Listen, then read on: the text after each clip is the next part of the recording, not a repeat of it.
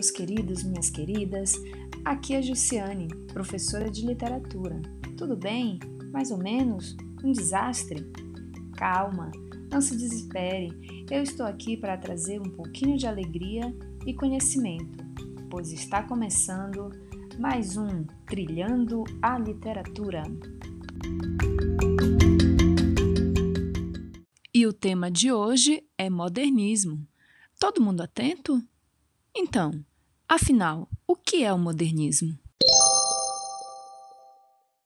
É um movimento literário que começou em 1922, mas o seu final é meio incerto.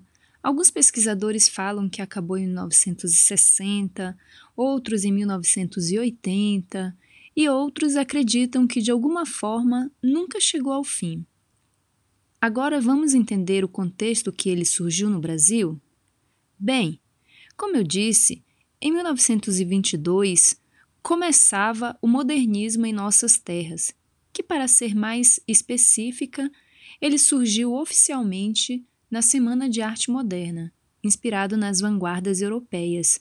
Lembram delas? A Semana de Arte Moderna, que aconteceu em São Paulo, significou a ruptura com os modelos artísticos convencionais, aqueles que mandavam na parada toda. Ou seja, os artistas dessa época começaram a trabalhar de uma forma inovadora e muito mais original. Com isso, o país tentava conquistar sua independência cultural, se desvinculando da forma artística que nos era ditada, digamos assim. O modernismo durou várias décadas e estudiosos o dividiram em fases. Está na hora de eu te explicar a primeira delas. A primeira fase do modernismo, popularmente conhecida como fase heróica, durou de 1922 até 1930. Esse período foi a época de renovação da estética e quebra de padrões artísticos, estabelecidos ao longo de séculos. O pessoal pensou assim: ah, acho que a gente precisa dar uma repaginada na nossa arte. Por que vamos ficar seguindo essas coisas lá de fora? Bora fazer do nosso jeitinho. Com isso, os artistas começaram a defender uma maior liberdade formal e passaram a valorizar as temáticas cotidianas. Mas espera aí, que ainda não acabou. Essa fase foi cheia de novidades. Surgiram manifestos modernistas como o Manifesto da Poesia Pau-Brasil e o Manifesto Antropofágico, para apresentar ao país esse novo estilo de arte. E se por acaso te perguntarem quais foram os principais autores dessa fase, nem pense duas vezes, pode falar. Mário de Andrade, Oswald de Andrade e Manuel Bandeira, beleza? Por último, e não menos importante, a revista Klaxon se destacou. Ela trazia mensalmente todas as informações sobre essa nova onda artística que chegava com tudo. Já saquei tudo dessa primeira fase, professora, mas e a segunda? Tô querendo saber. Calma, é dela que vamos falar agora. A segunda fase do modernismo aconteceu entre 1930 e 1945.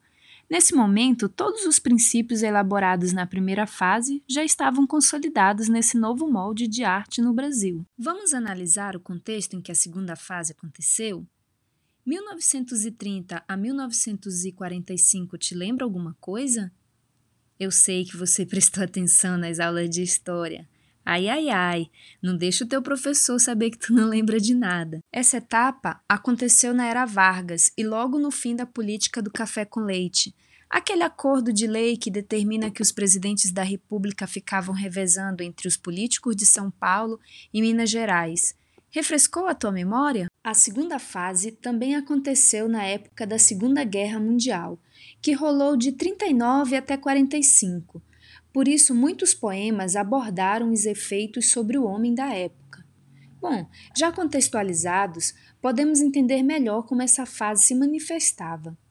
Na prosa, a geração de 30, como era chamada, mostrava a realidade cotidiana de algumas regiões do país, principalmente o Nordeste, apresentando seus problemas sociais.